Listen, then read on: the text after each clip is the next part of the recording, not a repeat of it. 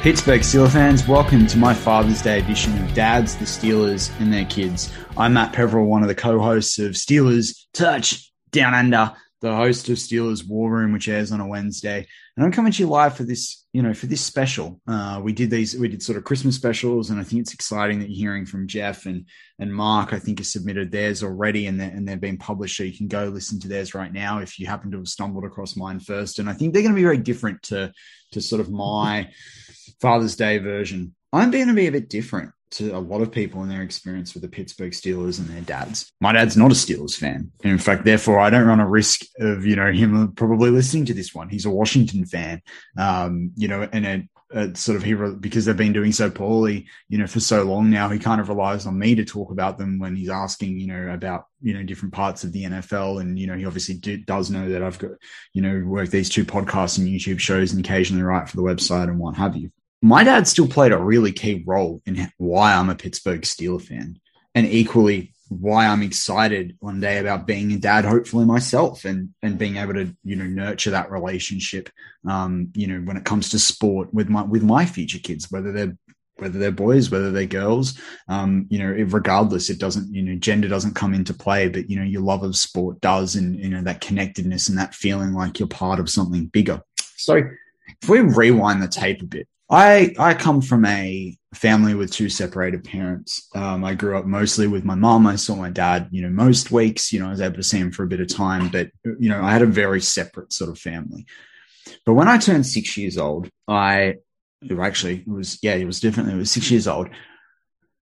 It was I think it was about February. It must be February or March, and I came home from school, and my mom came home from work, and she said to me, um, or picked me up from after school care, whatever it was, and she said to me next week, next Thursday, you're going to, to football training. And I, and I remember thinking football training. And obviously I'd, I must have watched, you know, different sport and what have you, but I didn't really know what that meant. Now in Australia, football is now probably what we, what you call soccer over there in the US. But when I was growing up, it meant one of the rugby sports or in Victoria, it's, and today it still means, you know, Aussie rules football, which many of you will be familiar with.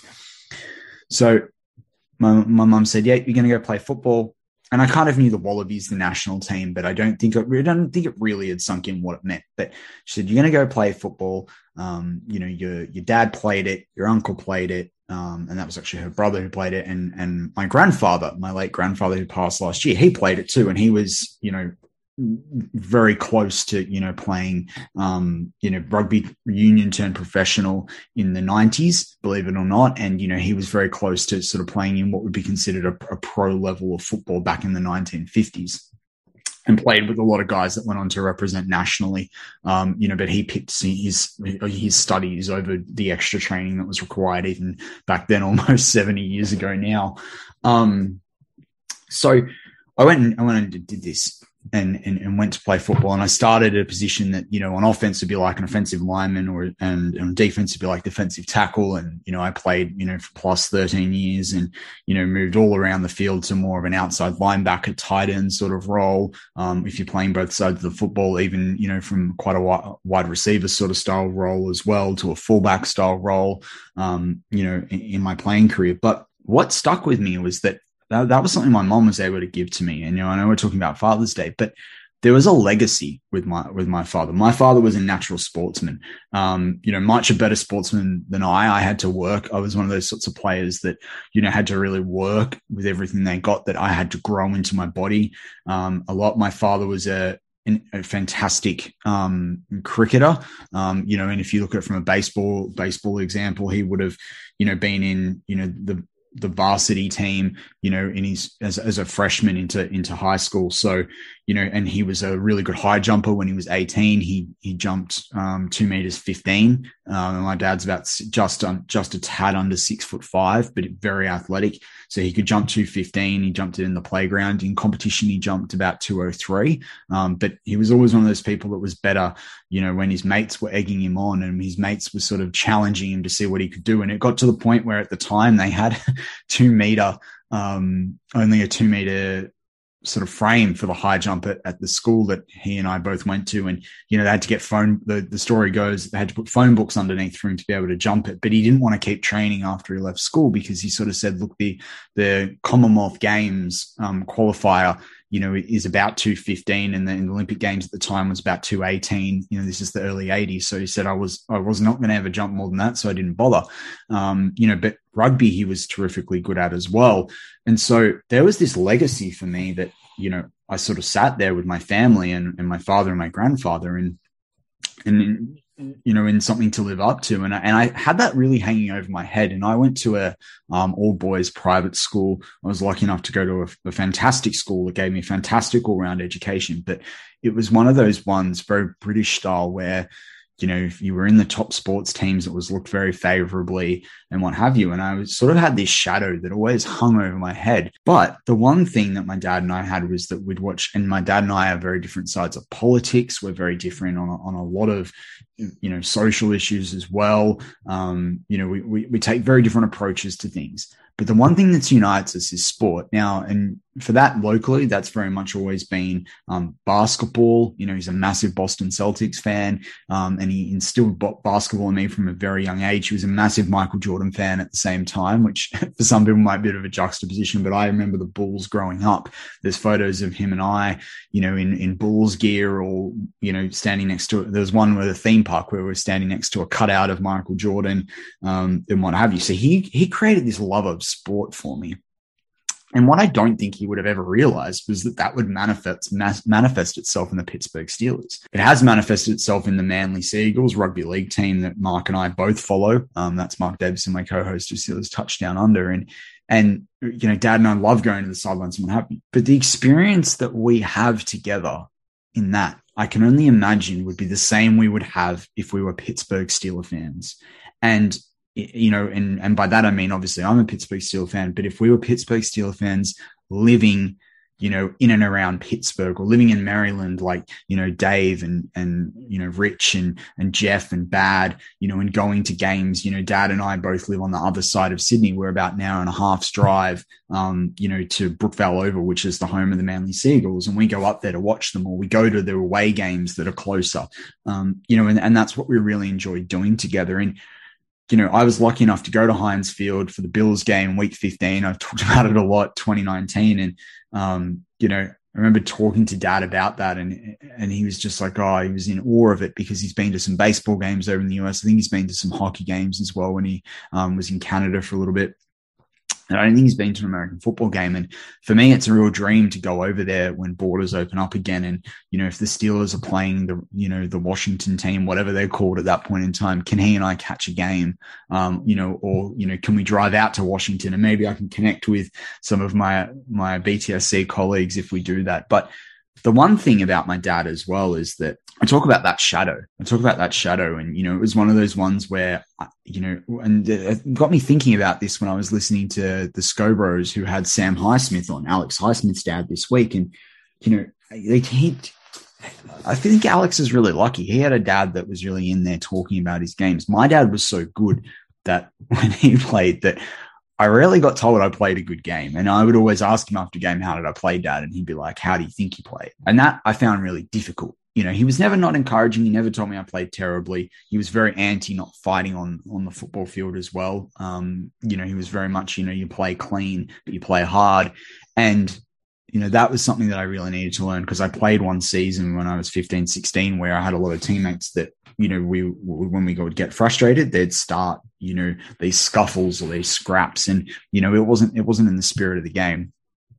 But I had a couple of those great moments too, where, you know, I got off the field and I knew I'd played a great game and I've been playing at the top level. And, uh, and he'd say, How do you think you played? And I'd be like, Oh, I played terribly. And he'd go, What?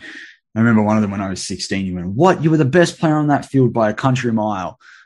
Um, and that's a saying we have down under, and uh, it might be, you might have it same in the US, but a country mile is a lot longer than a, than a city mile, um, you know, from that perspective. But going back to the Pittsburgh Steelers, I think for me, I've been able to grow into this massive NFL fan, um, you know, over the last sort of 15 years.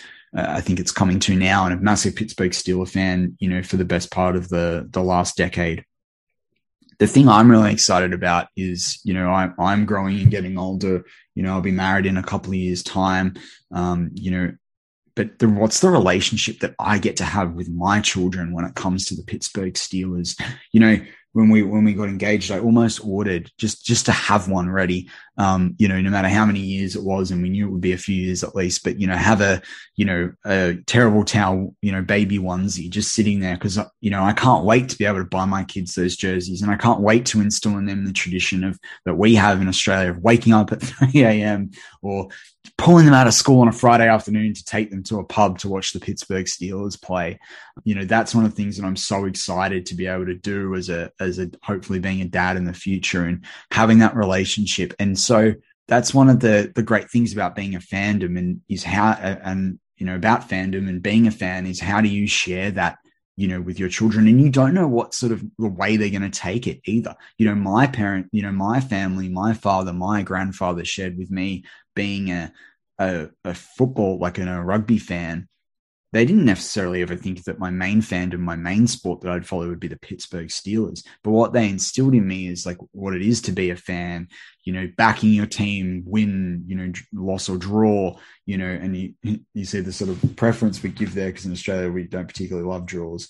But I don't think anyone does, but we particularly don't. They're really a loss for us.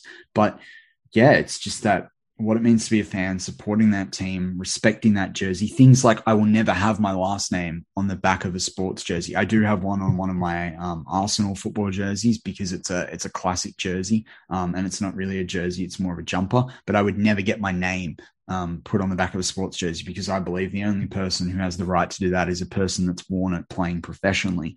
So that you know that's another interesting thing about what they've taught me about fandom. So people are always like, "Oh, you have, you have a Peveril Steelers jersey?" No, I do not have a Peveril Steelers jersey. I will never own one. Um, that's just not what I'm going to do because I don't believe in it.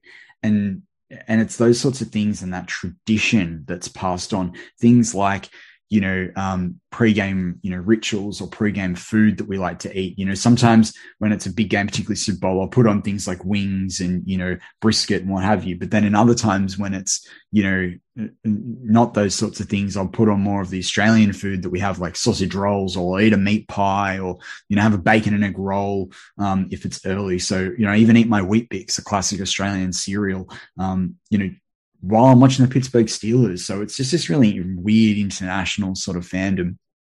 But I'm excited to one day hopefully get to take my dad over to the to the states to watch you know some games i'm excited to be a dad and to take my family there you know and and really experience what that is with heinz field we loved it as a couple my fiance and i when we went you know we're so excited for what that fandom means you know and yeah i'm very envious in many ways of some of my BTSC colleagues that they're able to now enjoy that with their with their children. Because I think when you're a Pittsburgh Steeler fan, it translates everything. And, and we we talk about the family that is BTSC a lot you know, and you know, there's father figures, you know, for Mark and I. I mean, I don't want to talk for Mark, but you know, talking to guys like Dave and Bad and what have you, they're kind of like BTSC sort of, you know, father figures for us. You know, you know, I take a lot of guidance and things that Mike Tomlin talks to. You know, you watch the old documentaries and what it means to be a Pittsburgh Steeler with stuff like, you know, with players like Joe Greene and John Stallworth and you know Lynn Swann and and what have you, and it just you know, there's some real guidance in, in what can be achieved there. And I just can't wait to be able to impart that Steeler fandom on my children. You know, I, am also very lucky that I've got a dad that, you know, even now is very supportive of what I do with the podcast. He can't believe that we're on the other side of the world and we're doing this, but he, he said, you know, you know, I know you're pretty good at everything when it comes to media, so it must be good and what have you. But yeah, to all those out there is that all those Steeler dads as they celebrate Father's Day, Steeler grandfathers, Steeler father figures, Steeler godfathers, to those that are young Steeler dads or that are uh, Steeler dads waiting to be, you know, it's up to you to put your individual spin on what it is to be a Pittsburgh Steeler fan, what it is, you know, to share that experience with that person that you're that father or father figure to and, and with. Thanks so much for listening to my thoughts, my experiences with dads and Steeler fans.